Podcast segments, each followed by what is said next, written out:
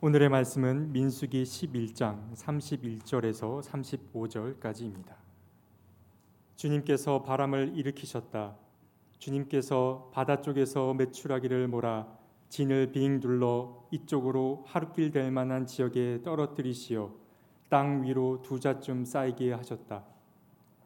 백성들이 일어나 바로 그날 온종일 그리고 밤새도록 그리고 그 이튿날도 온종일 매출하기를 모았는데 적게 모은 사람도 열 호멜은 모았다. 그들은 그것들을 진 주변에 널어 놓았다. 고기가 아직 그들의 이 사이에서 씹히기도 전에 주님께서 백성에게 크게 진노하셨다. 주님께서는 백성을 극심한 재앙으로 치셨다. 바로 그것을 사람들은 기브롯 핫다 아와라 불렀다. 탐욕에 사로잡힌 백성을 거기에 묻었기 때문이다. 백성은 기브롯 핫다 아와를 떠나 하세롯으로 흥분하였다. 그들은 하세롯에서 멈추었다. 이는 하나님의 말씀입니다. 하나님 감사합니다. 참 좋으신 우리 주님의 은총과 평강이 교회 여러분 모두와 함께 하시길 빕니다. 주현절기가 이제 막바지를 향해 가고 있습니다. 다음 주일이 지나고 3월 2일 수요일부터 사순절이 시작되기 때문에 이제 주현절기가 열흘 남짓 남았다고 말할 수 있겠습니다. 아, 그리고 어제는 24절기로 얘기하면 우수였었죠. 옛말에 우수가 되면 대동강물도 풀린다는 말이 있지만은 웬일인지 올해는 이렇게 아주 대기가 차갑고 건조하기 이럴 때 없습니다. 아, 그 덕분인지 어, 한동안 우리를 괴롭혔던 미세먼지는 한결 줄어들었습니다. 대기를 호흡하는 것이 기분을 상쾌하게 만들기도 합니다. 아, 그러나 우리가 살고 있는 세상에는 뭔가 음울한 기운이 가득 차 있는 것 같다. 이런 느낌을 제가 느끼고 있습니다. 이게 너무 과민한 탓인지 모르겠지만은 우리 시대의 우울 같은 게 제 마음속에도 자꾸만 오곤 합니다. 어, 사람들 보면은 해처럼 환한 얼굴 대하기 어렵죠. 물론 마스크들을 쓰고 있기 때문에 표정 보기 어렵긴 하지만은 그러나 눈으로도 웃는 사람들 만나보기 어렵고 또 담담한 어조로 말하는 사람들 만나기도 어렵습니다. 뭔가 화가 나 있는 것 같고 서슬퍼런 말들로 누군가에게 상처를 입히려고 하는 말들이 마구 칼싸움 하듯 벌어지고 있는 게 우리의 세상입니다. 그런 마음들, 우울한 마음을 떨쳐내기 위함인지 저도 모르게 요즘은 틈만 나면 이곳저곳을 걸어 다닙니다. 공원만을 걷지 않고 골목골목을 걸어 다닙니다. 용산구와 마포구에 있는 골목길을 다 걸으리라 이렇게 생각하고 골목마다 요즘 걷고 있습니다.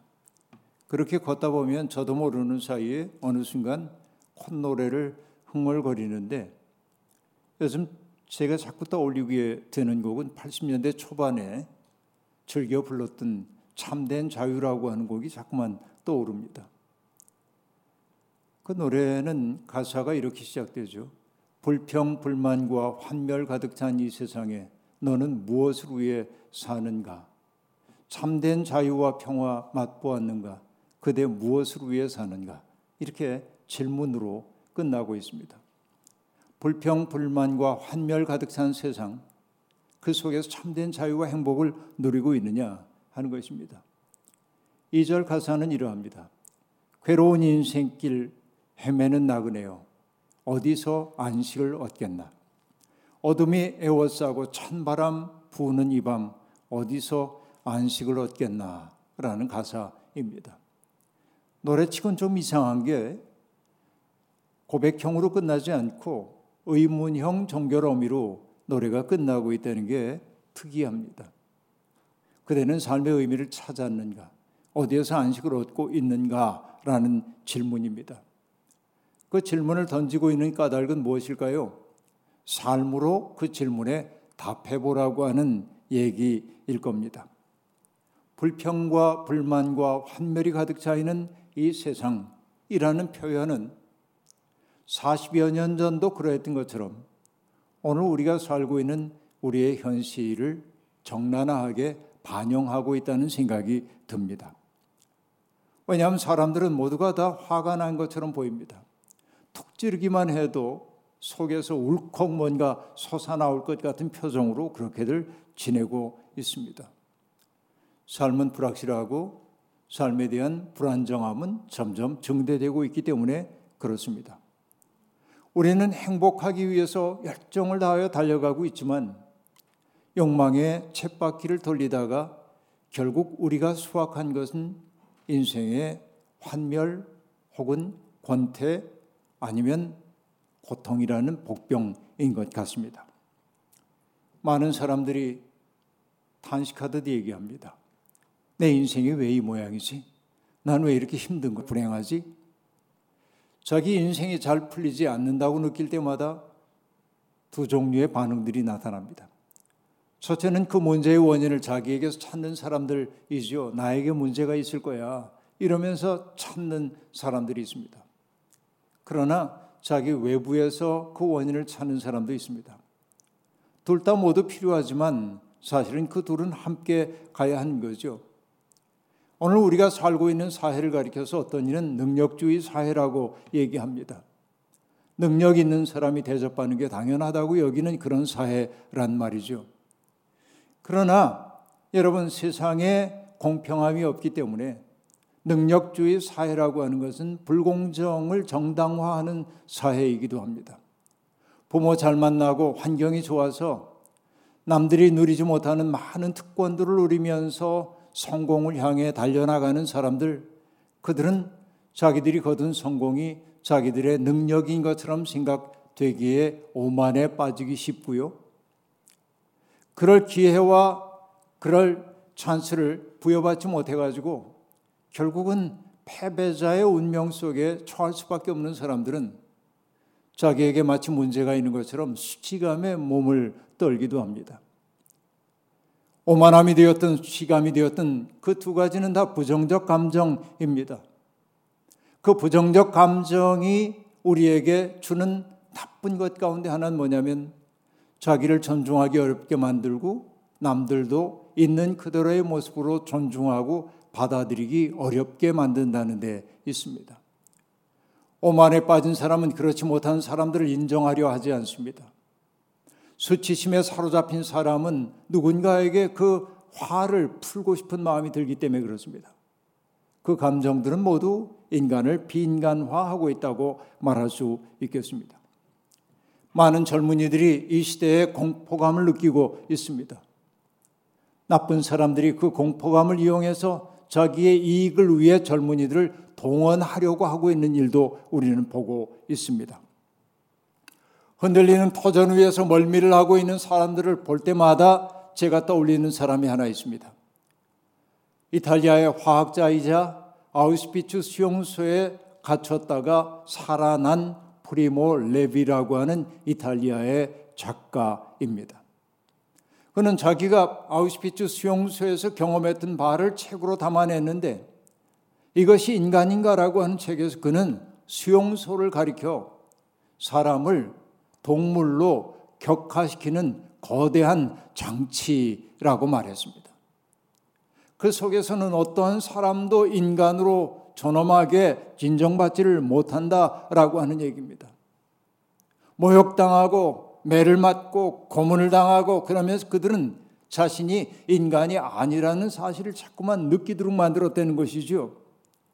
그렇기에 그는 말합니다. 그렇기 때문에 그곳에서는 더욱더 인간이기 위해 노력해야 했다고 말합니다. 그의 말입니다. 우리가 노예일지라도 아무런 권리가 없을지라도 가전 수모를 겪고 죽을 것이 확실할지라도 우리에게 한 가지 능력만은 남아있다. 마지막 남은 것이기 때문에 온 힘을 다해 지켜내야 한다. 여러분, 그 능력이 무엇일까요? 그가 말합니다. 그 능력이란 바로 그들에게 동의하지 않는 것이다. 라고 말합니다. 사람들을 동물로 격화시키고 비인간화하려고 하는 그들에게 동의하지 않고 내가 존엄한 사람임을 잊지 않도록 하는 것 이게 우리에게 남아있는 마지막 가능성이라고 그런 이야기하고 있습니다. 그 때문에 그는 비누가 없어도 얼굴을 깨끗하게 씻으려고 애를 썼고 교율이 명하기 때문이 아니라 자기가 존중한 아주 존엄한 인격임을 스스로 재확인하기 위해 신발을 꺾어 신지 않았고 허리를 꼿꼿하게 세우고 수용소를 걸어놓으라고 말합니다. 내가 인간이라고 하는 사실을 재확인하기 위해서 말이죠. 어려운 때일수록 우리에게 남아있는 그 한 가지 능력을 굳게 붙잡아야 한다고 그는 말합니다. 그가 끝끝내 동물이기를 거절하고 인간의 존엄을 유지하려고 했던 까닭을 무엇일까요? 사람들을 비인간화시키고 동물로 격화시키던 그 수용소의 그 악마적 속성을 살아남아서 세상 앞에 증언하기 위해서라고 얘기하고 있습니다. 다시는 이런 일들이 벌어지지 않도록 하기 위해서라도 자기는 살아남아야 했다고 말하고 있습니다. 그렇습니다. 우리 믿는 사람들에게 한 가지 남아있는 능력이 있다고 한다면 그것은 무엇이겠습니까? 세상의 물결이 제 아무리 우리를 몰아가려고 한다 할지라도 그 세상 물결에 속절없이 떠밀려 가지 않고 내 삶의 주인이 되어 살겠다고 하는 검질긴 다짐, 이런 것들, 그것은 누구도 빼앗아갈 수 없는 가장 소중한 인생의 가능성이 아니겠습니까? 오늘은 출애굽 공동체가 겪은 일을 통해 우리의 그와 같은 삶을 반성해 보려고 합니다. 젖과 꿀이 흐르는 땅의 비전을 가지고 애굽을 탈출해 나왔지만 그러나 그 아름답고 영롱한 꿈이 실현되기까지 그들은 치러야 하는 대가가 매우 많았습니다. 수많은 난관이 있었습니다. 홍해를 건넌 이후에라고 그들이 평안하게 살 수 없었습니다. 광야를 배회하는 세월이 길어질 수밖에 없었습니다. 수르 광야, 신의 광야, 바란 광야, 그리고 신 광야, 끝도 없이 이어지는 광야길을 그들은 헤매고 또 헤매야만 했습니다. 그 광야는 거대한 장벽과도 같았습니다. 먹을 것과 마실 것을 구하기 어려웠고 밤의 추위로부터 몸을 피하거나 낮의 더위로부터 몸을 가릴 만한 어떠한 대상도 없는 그곳에서 그런 그들은 오로지 하루분의 희망과 인내만을 가지고 하루하루 견뎌야만 했던 것입니다. 그들은 날마다 위로부터 공급되는 하루분의 희망 붙들고 살았습니다. 그것은 참으로 고달픈 순간이었을 겁니다. 세상살이에 지친 이들은 광야와 같은 고독의 장소를 그리워합니다. 저도 고독을 그리워하는 사람 중에 하나입니다. 광야는 때때로 도피의 장소이기도 했습니다. 사울에게 쫓기던 다윗은 광야 지대로 들어가 몸을 피신했습니다. 아합과 이세벨에게 쫓기던 엘리야도 광야로 들어가 걷고 또 걷다가 로뎀나무 아래에서 이러느니 차라리 죽는 게 낫겠다고 하나님께 자기의 생명을 거둬가려고 부탁하기도 했습니다. 공생애를 시작하시기 전 예수님은 정말 자기의 인생을 건 모험에 나서기 전에 심각한 결단을 하기 위해 광야에 들어가 40일을 머무셨습니다. 내 인생 어떻게 살아야 하는지를 묻기 위해서였죠. 광야는 그런 의미에서 고독의 장소입니다.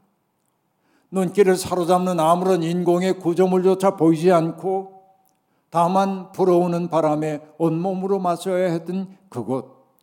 그곳에서 그들은 자기의 한계와 직면해야 했고, 자기가 얼마나 연약한 주체인지를 알기 시작했고, 그 속에서 할 수 있는 일이란 하나님 생각밖에 없었겠죠. 그런 의미에서 광야는 매력적인 장소임이 분명합니다.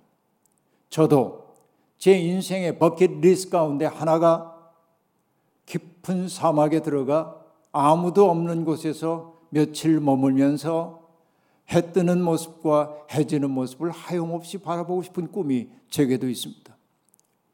그러나 광야는 자발적으로 선택할 한 장소일 때는 아름답지만 그러나 어딘가로 가야 하기 위해서 설당이 없는 사람들이 설당을 찾아 통과해야 하는 공간일 경우에 광야는 고통스러운 곳일 수밖에 없습니다. 출애굽 공동체도 가나안에 가기 위해서 광야를 거쳐야 한다는 사실을 알았습니다. 그리고 그런 불편점을 기꺼이 감내할 마음이 있었습니다. 그러나 현실적인 불편이 계속되자 그들 속에 두려움이 생겼고 두려움은 불평으로 변화되기 시작했습니다. 아름답고 영롱한 꿈이 퇴색된 자리에 남는 것은 불평과 불만과 환멸입니다. 그리고 원망입니다. 삶이 힘겨울 때마다 우리는 나의 인생을 무겁게 만든 누군가에게 그 무거움을 전가시키고 싶은 생각이 듭니다. 이스라엘 사람들도 그러했습니다. 고통스러운 시간이 이어지자 불평이 터져 나옵니다. 성경은 이렇게 말합니다. 이스라엘 자손 가운데 섞여 살던 무리들이 먹을 것 때문에 탐욕을 품으니 이스라엘 자손들도 또다시 울며 불평하였다. 누가 우리에게 고기를 먹여줄까? 이집트에서 생선을 공짜로 먹던 것이 기억에 생생한데 그 밖에도 오이와 수박과 부추와 파와 마늘이 눈에 선한데 이제 우리 눈에 보이는 것이라고는 이 만나밖에 없으니 입맛마저 떨어졌다라고 말합니다. 여러분 불평은 전염성이 강합니다. 한 사람이 불평을 터뜨리기 시작하면 그들 내면 속에 애써 불평을 누르고 있던 사람들 그 불평이 터져 나오게 마련입니다. 절망 또한 똑같습니다. 이스라엘 자손 가운데 섞여 살고 있던 사람들이 불평을 터뜨리자 이스라엘 백성들도 불평을 터뜨리기 시작했습니다. 불평은 급기야 울음으로 번져 갔습니다. 울고 싶은데 뺨을 때려준 격이었겠죠. 그리고 그들은 애굽에서의 삶을 미화하여 기억합니다. 생선도 공짜로 먹었고 그리고 수박과 오이와 부추와 마늘과 파를 싱싱한 것들을 먹었던 그날을 추억했습니다. 과연 그들이 애굽에서 지낼 때 정말 그런 풍족함을 누리고 살았습니까? 현실이 고통스러우면 사람들은 과거를 미화하여 기억합니다. 그들은 까맣게 잊고 있었습니다. 그들이 그곳에서 얼마나 힘들게 살았는지, 할당량을 채우기 위해 몸이 부서져라 일해야 했던 그 고통스러운 기억을 잊어버리고 말았습니다. 인간으로서의 존엄성을 누리지 못하고 노동하는 기계 취급을 받았던 그 치욕스러웠던 과거를 잃어버리고 말았습니다. 그리고 항시적인 불안과 폭력에 시달렸던 그 기억이 일시에 소거된 것입니다. 불평이 울음으로 번져갔고 그래서 그들은 자기들의 현실이 절망뿐이라고 말합니다. 그렇습니다. 절망과 불평이 폭풍처럼 몰려오게 될 때 성찰이 자리하지 못하는 바입니다. 사방에서 불평의 소리가 터져 나옵니다. 아무리 강철 같은 심장을 가진 모세라 해도 견딜 수가 없습니다. 그래서 모세도 하나님 앞에 불평을 늘어놓습니다. 어찌하여 주님께서는 주님의 종을 이렇게도 괴롭히십니까? 어찌하여 저를 주님의 눈 밖에 벗어나게 하시어 이 모든 백성을 저에게 짊어지우십니까? 어찌하여 이 모든 백성들을 저에게 짊어지우십니까? 이 모든 백성을 제가 백이라도 하였습니까? 제가 그들을 낳기라도 했습니까? 어찌하여 저더러 주님께서 그들의 조상에게 맹세한 땅으로 마치 유모가 젖먹이를 품고 가듯이 그들을 품에 품고 가라고 하십니까? 그렇죠. 모세의 투덜거림이 참 절절합니다. 그의 고독감이 느껴집니다. 어찌하여라고 하는 단어가 반복되면서 그의 고통이 선명하게 부각됩니다.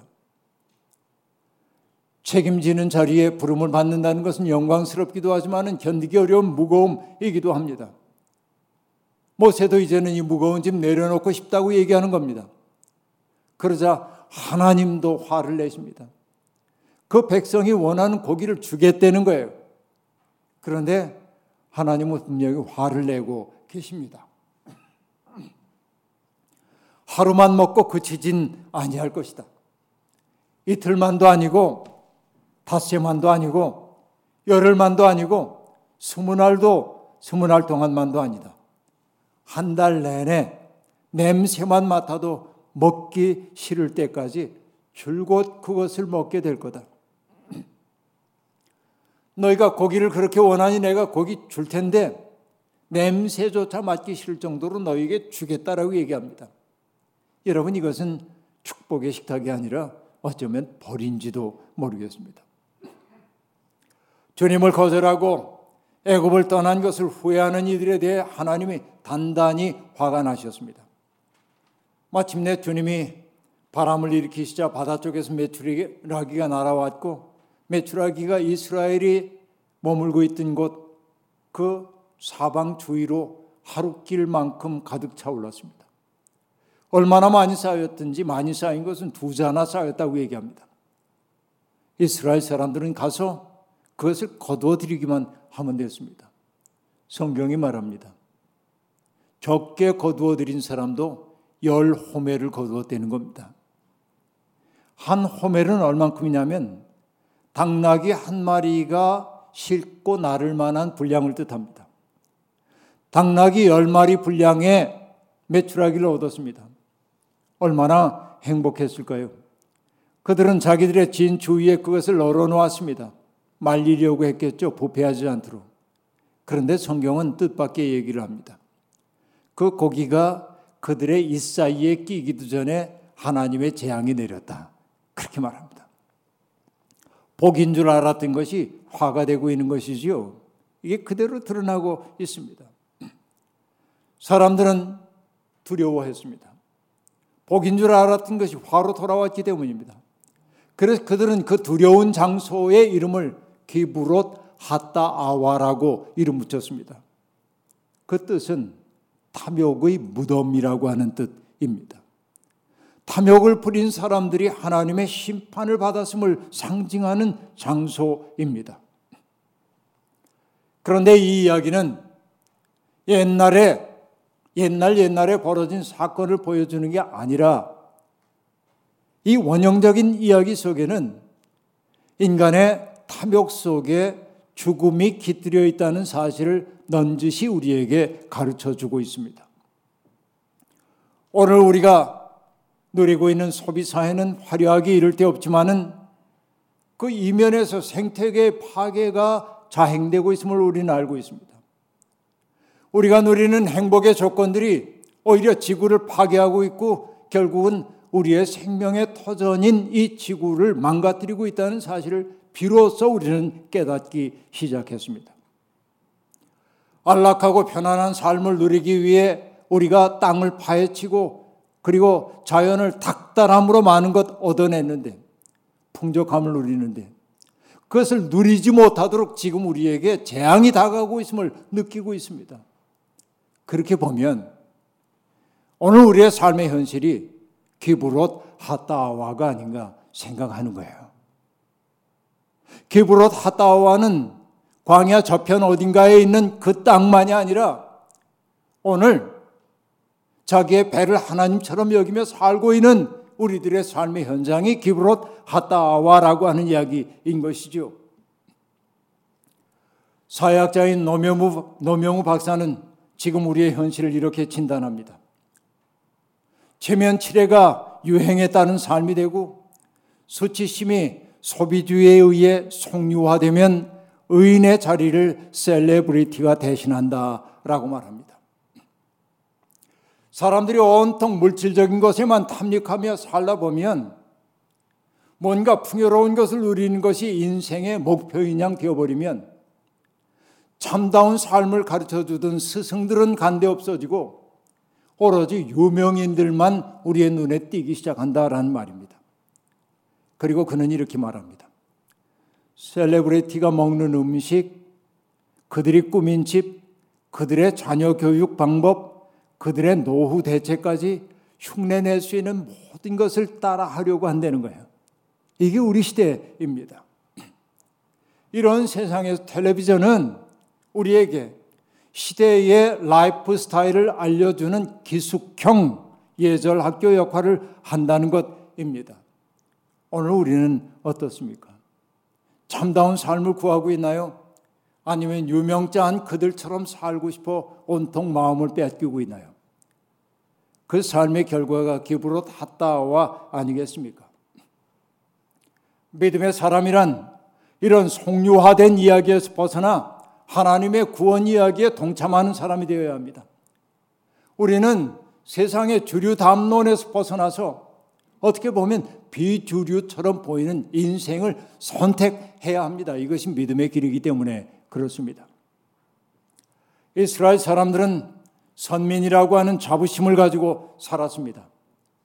교회 다니는 사람들도 똑같죠. 우리는 선택받았다는 자부심을 갖고 삽니다. 청년 시절 제가 생전 처음 교회 나갔을 때 대표 기도를 하는 장로님들이 기도할 때마다 상투옥으로 하는 말들이 제 귀에 몹시 거슬렸습니다. 그분들은 이렇게 기도했습니다. 하나님, 저 죄악된 세상에서 우리를 건져 이 구원의 방주에 들게 하시니 감사합니다. 벌어지만 또 못한 우리를 그리스도의 피의 공로로 구원하여 주셔서 감사합니다. 말로는 은혜스러운 말처럼 들렸지만은 저는 아멘으로 응답할 수 없었습니다. 교회 바깥 세상을 더러운 세상으로 그렇게 일반화하는 것도 공감할 수가 없었고 교회가 구원의 방주라고 하는 것도 저는 받아들이기 어려웠습니다. 왜냐하면 나중에 눈을 떠보니까 교회 안에도 세상에서 벌어지는 일과 똑같은 일들이 벌어지고 있었고 그리고 이 벌어지만 또 못하니라고 말하면서도 기도의 자리에서 내려오면 고압적인 눈으로 사람들을 바라보고 함부로 대하는 분들을 바라보면서 오히려 더 위선적이지 않은가 하는 반발심이 제게 생겨났기 때문에 그렇습니다. 고백과 삶 사이의 거리가 저를 당혹스럽게 만들었습니다. 선민이라고 하는 자부심 가져도 괜찮은 것일까요? 진정한 의미의 선민의식은 좋습니다. 그러나 변형된 선민의식은 위험합니다. 작년에 세상을 떠난 영연방 최고 랍비였던 조너선 섹스라고 하는 분이 두 가지를 구별합니다. 선택된 민족과 지배자 민족을 구별하여 설명합니다. 선택된 민족은 과업에 의해 규정된다면 지배자 민족은 타고난 우월의식에 의해 규정된다. 여러분, 조금 풀어서 얘기하자면 선택된 민족은 어떻습니까? 거룩한 민족, 거룩한 백성, 제사장 나라가 되어야 한다는 하나님의 꿈을 가슴에 품고 정결하게 사는 거죠. 그 과업이 선택된 민족을 만드는 거죠. 지배자 민족은 타고난 우월의식에 지배된다 하고 얘기합니다. 나치의 히틀러 생각하면 돼요. 아리아인의 민족주의, 아리아인의 그 우수성, 이것을 강조하기 위해 다른 사람들을 타자화하잖아요. 이게 지배자 민족이란 얘기입니다. 선택된 민족은 헌신의 소명을 느낍니다. 내가 해야 할 일, 내가 누군가에게 나를 선물로 줘야 할 필요를 느끼며 살아요. 하지만 지배자 민족은 지배하는 욕구를 느낍니다. 나의 의지를 누군가에게 부과해서 그가 내 의지대로 움직이도록 만드는 데서 저열한 쾌감을 느끼는 게 지배자 의식이라는 거예요. 선택된 민족의 특색을 나타내는 것은 겸손이다. 반면 지배자 민족의 미덕은 라틴어로 스퍼비아, 곧 우리말로 번역하면 금지이다라고 말합니다. 여러분 유대인들이나 지금의 기독교인들이 보이는 태도는 바른 의미의 선민 의식이 아니라 지배자 의식이 아닌가 의심하지 않을 수 없어요. 조너선 섹스는 지배자 민족은 승리를 기념하는 건축물이나 기념비를 세우지만 선택된 민족은 반대로 패배와 결점을 기록한다고 말하고 있습니다. 지배자 민족은 승전탑을 쌓고 개선문을 만들고 크고 화려한 예배당을 건축합니다. 자기들의 힘을 과시기 위해서 말입니다. 하지만 성경은 하나님을 등지고 떠났던 그 백성들의 부끄러운 모습을 가감없이 기록하고 있습니다. 그런 의미에서 성경은 자기 비판적 책입니다. 기브롯 하다와에 대한 기록 역시 마찬가지입니다.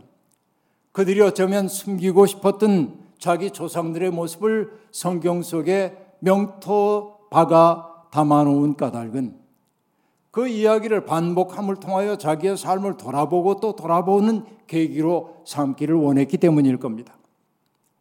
여러분, 모든 인간은 타고난 성품과 환경과 사회적 상황에 묶여 살 수밖에 없습니다. 이게 인간의 조건입니다. 하지만 믿음이란 뭡니까? 그 사슬에서 벗어나 더 높은 가치를 지향하는 데 있습니다. 그 사슬에 묶인 채 이건 내 운명이야 라고 사는 게 아니라 운명을 거스르며 더 큰 존재가 되는 것이 믿음이라고 하는 얘기입니다. 주님은 말씀하셨죠. 진리가 너희를 자유롭게 할 것이다. 라고 말입니다. 진리 안에 있는 사람은 더 이상 상황의 노예가 아닙니다. 그는 그 상황의 인력을 끊고 더 높은 것을 바라보며 사는 사람입니다. 그 자리를 바라보지 않는다면, 그 자리를 지향하지 않는다면, 그 자리에 나아갈 생각이 없다고 한다면 우리의 믿음의 보람은 도대체 무엇이겠습니까? 불평, 불만과 환멸 가득 찬 이 세상에서 너는 무엇 위에 사는가? 노래가 묻고 있습니다. 이제 우리가 삶으로 대답해야 할 차례입니다. 참된 자유와 평화 그리고 안식은 성공의 사다리 꼭대기에 올라가는 데 있는 게 아니고 남들과의 경쟁에서 이기는 데 있는 것 아니고 우리 마음을 하나님의 마음과 접속한 채 살아가는 데 있음을 잊지 말아야 합니다. 하나님이 주시는 자유가 아니고는 우리가 참된 평화와 자유, 안식 누릴 수 없는 것입니다. 우리도 모르는 사이에 우리는 탐욕의 무덤가를 서성거리며 살고 있었습니다. 이제는 탐욕의 무덤을 서성거리는 일 그치고 단출하지만 가볍고 명랑한 삶을 선택할 용기를 내야 할 때입니다. 모세를 도와 하나님의 백성들을 이끌어야 했던 이른 명의 장로에게 하나님의 영이 내렸던 것처럼 하나님의 영이 우리 위에 내리게 될 때 우리는 탐욕의 무덤가를 어슬렁거리던 삶에서 벗어나서 하나님이 우리를 부르신 그 자유의 지평으로 나아갈 수 있을 겁니다. 하나님이 함께 하셔서 어두운 세상을 밝게 비치면서 세상은 여전히 살만하다는 사실을 사람들에게 일깨워주는 우리 모두가 되기를 주의 이름으로 축원합니다. 아멘. 주신 말씀 기억하며 거듭의 기도 드리겠습니다. 하나님, 하나님께 이끌려 살아가는 것이 마땅한 삶임에도 불구하고 우리가 방심하는 순간 우리는 세속의 욕망에 의해 속절없이 끌려가곤 합니다. 어느 순간 문득 괴롭고 외롭고 고달파 눈 들어보면 하나님의 마음으로부터 너무 멀어진 우리 자신을 발견하고 소스라쳐 놀랍니다. 놀랄 때 돌이켜 하나님을 향하면 좋을 텐데 우리는 내쳐 가던 길 가면서 마치 소금물 들이킨 사람처럼 점점 목말라하고 살고 있습니다. 주님 우리를 불쌍히 여겨 주옵소서. 기브롯 하다와 탐욕의 무덤가를 배회하는 삶에서 벗어나서 하나님을 노래하는 새로운 삶의 자리로 나아갈 용기를 우리 속에 심어 주옵소서. 예수님의 이름으로 기도하옵나이다. 아멘.